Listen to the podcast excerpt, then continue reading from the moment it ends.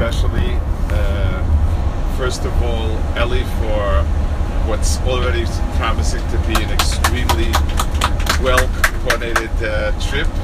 And he's, I think he brought uh, Western efficiency to, to places, didn't know what efficiency was. So big Yasha Kayach um, for everything till now and, and how much work you put in. Uh, I'd like to thank my son Yaakov for the work he put into it and for there were many other people behind it. I think David was very involved in uh, being supportive. Uh, and first of all, on a personal note, the, the, trip really started as a very personal thing for me. I grew up, my father was from uh, Kovna. He grew up in Kovna, Lunslabotke. He got married, had children, lived in uh, Kovna, and um, it was very much part of the, the culture I grew up in. I always wanted to come see it. Uh, somebody had promised me to take me on a trip. This was a person who lived there himself, much younger than my father. About a year ago, I, I realized it'll never happen. And uh, Yaakov very much urged to put together a trip like this. So, Yashakayach to everybody for coming and make the trip possible. Yashakayach. I'd like to speak a little bit of a broader introduction on the meaning of what we're seeing and so on and so forth.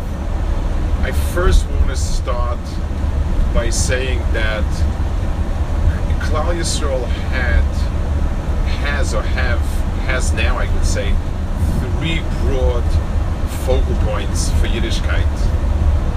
There was Kehillah focus, which was typical of uh, Oberland, Germany, Sephardic communities for the most part.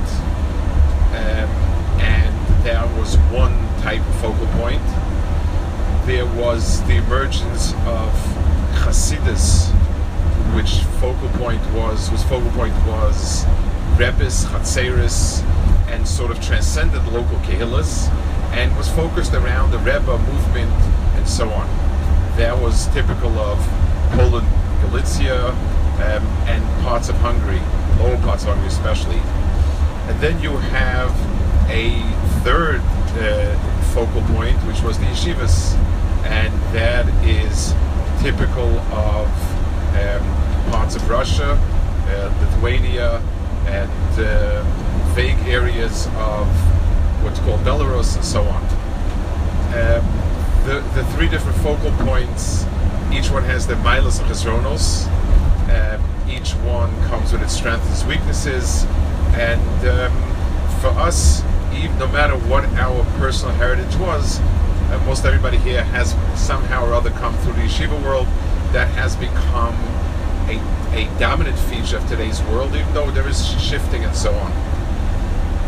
We'll speak more when we get to each yeshiva about the special um, yichud of each yeshiva, but briefly, I would like to point out um, three, four in the development of modern yeshivas.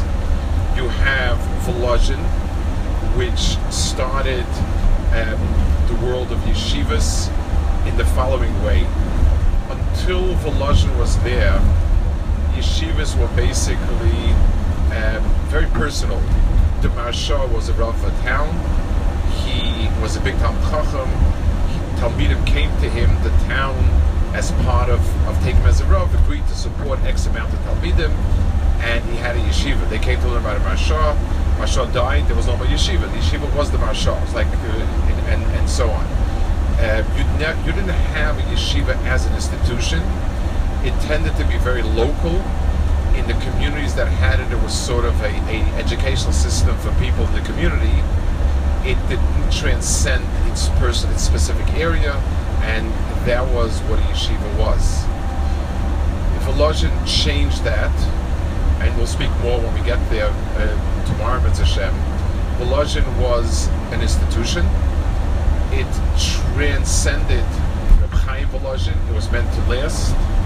It was meant for Talmidim far and wide. It was meant to be totally independent of the community it was serving it was meant to sort of become a dominant force in its own right and not just a way to produce rabbanim and so on and so forth. That was a first stage in uh, yeshiva, in, in, what what, what's today what we call yeshiva. Towards the end of the 19th centuries, uh, 19th century, you began to have other yeshivas being founded, and you begin to have a struggle of the Mussar system to become part of it. And we might speak more about it in Slobodka, but by and large, it was um, Rabbi Salanter was active in that period of time. His Talmidim, most notably the Alter Slobodka, began to be mashpi on yeshivas to have Mussar in the yeshivas. Kletsk was a very important part of that. We'll speak about it later when we get to it. But I guess the Mussar movement, in terms of its influence on yeshivas, it hadn't started as such. Mussar, Mussar Rabbi Salanter vision as part and parcel of um, Klal Yisrael. Balabatim would have special places to go learn Mussar and so on and so forth. It was probably Alter Slobodka who recognized that you need to have it become integrated in the yeshiva system. It met resistance for the following reasons. First of all, any other, any new limud to bring into the uh, yeshiva system, people were very suspect about it. They felt it would detract from the learning. It would create a whole nother uh, center, epicenter of, of activity. They were wary of that. The mashgiach became a very, very important figure in the yeshivas. Also began to have an opinion by which Talmidim were not ready to be in yeshiva. Talmidim whose days he felt were off, he was not very happy with, and they would throw them out. That brought about tremendous resentment. It was a feeling that there would be a new um, foci of power in the yeshiva, and, and it would be somebody who was not the dominating Torah figure per se, but was something else. They also began creating a system are closer to him and so on, different yeshivas. So you had all of this resistance, and that was typical of the end of uh, the, the 1800s, beginning of 1900s. World War One broke out in 1914, and it devastated European Jewry. A lot of the Chor was due to that. It basically destroyed all the kehillas. What happened was the front was uh, in most of this part of Europe, and it went back and forth between Germans, Russians, Austrians, and who knows who. And a people did not want to stick around to watch the action. They they'd rather not not be in the in the line of fire. They moved inwards. There was a second reason. The Tsar, in his profound wisdom, reasoned that the Jews might want to go to the Germans. First of all, because Germans were more civilized than the Russians. Secondly, um, they, they were a bit kinder than the Tsar, and uh, he felt that the Jews, speaking Yiddish, had a kinship with them. So the, the Tsar exiled many communities in Lita into deep Russia. So for five, six years, these shivas were disbanded, destroyed. I mean, there were fragments and segments in all sorts of bits and pieces, different places. But for five, six years, it was not a natural matzav. And when they came back, there were a lot of issues. There were issues of um, getting it together again. It's much easier to break up a place than to start it again. There were issues of personnel. Some people had stayed and ran the yeshiva, and then they were um, not. So when, when, the other group came back, Ribaroish, who has first rights, and so on and so forth, it created problems. But the yeshivas regrouped, and from 1920 to 1940 approximately was the era of yeshivas when everybody, whatever stories are heard from parents and grandparents about the yeshivas, the yeshiva world, that's the period of time we're talking about. It came to maturity. The great names, the great yeshivas, everything you're familiar with, usually between 20 to 40. Uh, that's the dominant period. The Rosh Yeshivas I had, the Rebbeim I had were from that period of time. The names you've heard the yeshivas were from that period of time. And that's those are basically the four four broad periods of time of, of the of the what we call the yeshiva world. I want to speak a little bit about the geography. I only spoke about yesterday. You'll correct me if I'm wrong. The first thing is, as Americans, we grow up believing boundaries as being a very fixed entity. And there were colonies in America. Colonies had clearly defined boundaries. They became a country, and American boundaries were all there. Um, they were the, the American boundaries. They, you know, we grew up that, that the boundaries we recognize were always there, and that's that.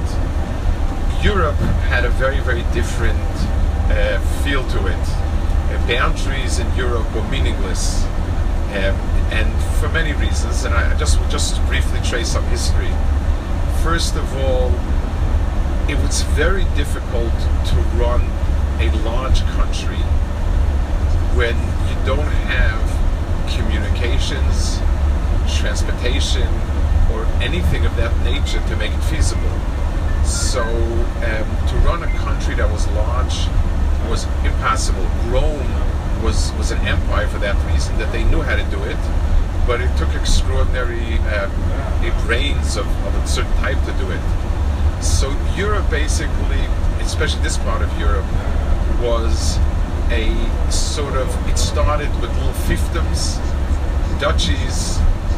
Um, it started with then it, then you started having grand duchies, uh, um, and a lot of them were the center of power was the local uh, the, the, the local power. They banded together, got a king. Various times, in various places, the king had different amounts of power. So countries were kind of very fluid, but the regions retained a lot of their character and, and so on and so forth. Um, as you mentioned yesterday, a dominant, a dominant uh, country, possibly the biggest between let's say 1400 to the end of the 1700s, was Poland, Lithuania. They were a commonwealth of two countries. There was the Grand Duchy of Lithuania and Poland. They and what what's called Belarus today was very much part of Lita, and that's who they were. It was part of culturally, and and and everything else was part of that. At the end of the 1700s, at 1700s, Poland, Lithuania became um, second-class minor league players, and major league players began to take bites out of it. Uh, the major league players were Russia, and Prussia slash Germany, and Austria-Hungary, and they began to nibble away. And in short order, by 1795, they had disbanded the entire thing, and they had um, swallowed up. Uh, Russia had swallowed up Lithuania, um, much of Poland, uh, Germany had taken a bite, Austria had taken a bite, and they were gone. The um, the Polish tried to re- revolt a few amount of times back and forth, on and off. But basically, so so this was its own cultural entity of what we would call Lita, but and certainly culturally, Lithuania and here were the same, same type of people, same type of mentality, same type of mahalach. Um, but they were under the Tsar, and that's why all the stories, all the stories in those days speak about the Tsar because that was what it was about the Tsar was not happy in swallowing so many Jews at that time. It, it really gave him a big stomach ache, and he began to think of what he could do to um, control them, make the life, make make their lives a little bit. He, he, tried to urge Aliyah to America. It basically, he created what was called a Pale of Settlements. That any of the Jews that he had swallowed can't move out into Russia proper, except oh, with, with certain exceptions. And that's why when people speak of Russia, all the Jews living in Russia, we're talking about Belarus, Ukraine, rather than what's Russia proper. There were, there were very, very few Jews in Petersburg and Moscow, Moscow and so on. Was mostly here. This was all in the Pale of Settlements, more or less. And so what we called Russian Jewry really was here and further up north and so on, but, but within a certain frame. The vast interior of Russia was pretty much, it, it did not have many Jews there. Um, during World War One, so um, there, there was the Russian Revolution. Russian Revolution caused um, they, they did not allow yeshivas Um, they clamped down very heavily on a lot of on, on, on everything Yiddish. Caused so many Jews ran away. Those who stayed basically couldn't raise the next star. What also happened was um, there was a short time when when Belarus and Lithuania when they they then had revolutions. They then joined up the Soviet Socialist Republic, and then Poland decided to take a little nibble out of here, and they fought the Russians. They actually won, and they ended up with a big chunk of here. So all the so-called Litvish yeshivas between 1920 to 1940 were technically in Poland, including Vilna and and Mir and Kletsk, Baranovich. All of those Kemat were technically Poland. You you couldn't be in Russia and have a yeshiva that was gone um, because they did not allow it. And Lithuania had lost a big chunk of itself to the Poles. The Poles were much better fighters and uh, took a big bite out of Lithuania. You also couldn't travel from Lithuania to Poland. Um, they, they had no relations, no diplomatic relations. You had to go through another country entirely. You couldn't go with this passport. So if so that you had for those 20 years, there actually was a certain bifurcation of the proper Lithuanian yeshivas, which are only four of them, Slobodka, Kelm, which was tiny. We'll maybe talk about it at some point. Panovich, um, and Telz. They were what's called Lithuania proper, what was Lithuania all along, um, but that was it. They were cut off from where most of the people were, which was this area, which was Belarus. So, so if you'll take a look at, at the documents the from 20 to 40, the, all the Litvish yeshivas have Poland on it because that's where they came from. But it was culturally very, very different. Um, the, culturally, the Lithuanian Jews, the the the, the uh, I guess you know it's hard to be uh, stereotype, but you have um, they were much more calm than Polish Hungarian Jews uh, or Ukrainian. They tended to be more um, you know cerebral. They they you know things of learning was important for that reason. They looked down at the at the emotional sentimentality of, of Chassidim. They they were very different. They were a lot more reserved and so on.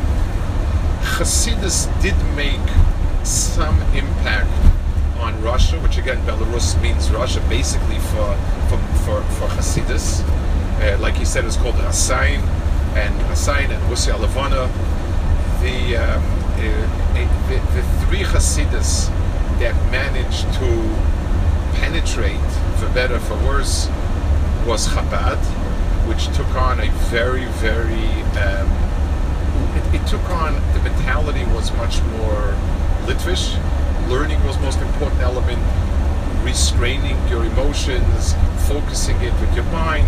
It, it was that was very clear that um, Karlin was was a was a, a, a, a Hasidus that was a Belarus Hasidus, um, and finally uh, there was also Slonim, which was Baranovich actually was for those years, for 2040, that was the center of, of, of Slonim and Hasidus, the Cheshuvim or Baranovich.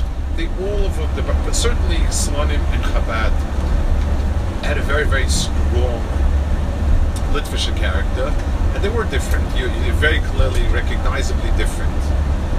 Um, another just interesting point that it's not clear why it's called White Russia, Belarus, but if you look at the trees over here, and the bark is white, um, the, the, I forgot the name of the tree. You would know probably the name of the tree. That, that's one guess. If you'll see these, these are ubiquitous. These trees. Um, that's one reason why I call White Russia. But Akapanim, um, as far as we're concerned, Belarus and Lita proper are what we call Lita. In for culturally, it's the cradle of the yeshivas, and um, each yeshiva had its own special. Um, characters, characteristics that we'll speak about when we get to Yeshiva Bez Hashem. But that's why it's very important today. even and today, because there's a sort of an intermingling of different cultures, everyone's borrowed from the other. It has made the literature learning and style has made inroads in the Siddur world. Hasidus has made big inroads in the literature world. Kehillah is an upmerging topic. But but I point one more one more point of note, and again, I Ellie touched on it briefly yesterday. If you'll notice, the yeshivas were all in hick towns. Um, the reason was there were a few reasons. One reason was big cities had a way of having much distraction. There's very little to distract you in a hick town, and therefore everything's focused on yeshiva. You come to a big city, there's a lot going on, and therefore um, it was felt that it's a very poor place to make yeshiva. Two, the lit, the, the, Jewry in the big cities had become less and less observant as time went on. The inroads of the Haskalah, of the Bund, they tended to focus on big cities. You had cultural centers, you had universities, theaters, operas, libraries. You, were able to get critical mass of groups together, and therefore there was a lot of hashpahs coming in the big cities. So that was something negative. Also, in the big cities, you had a lot of politics with different kehillas, rabbanim, and getting into a big city would mean you would have political issues, and and you would be walking possibly a minefield. And third, fourth, small towns were able to support yeshivas in many ways.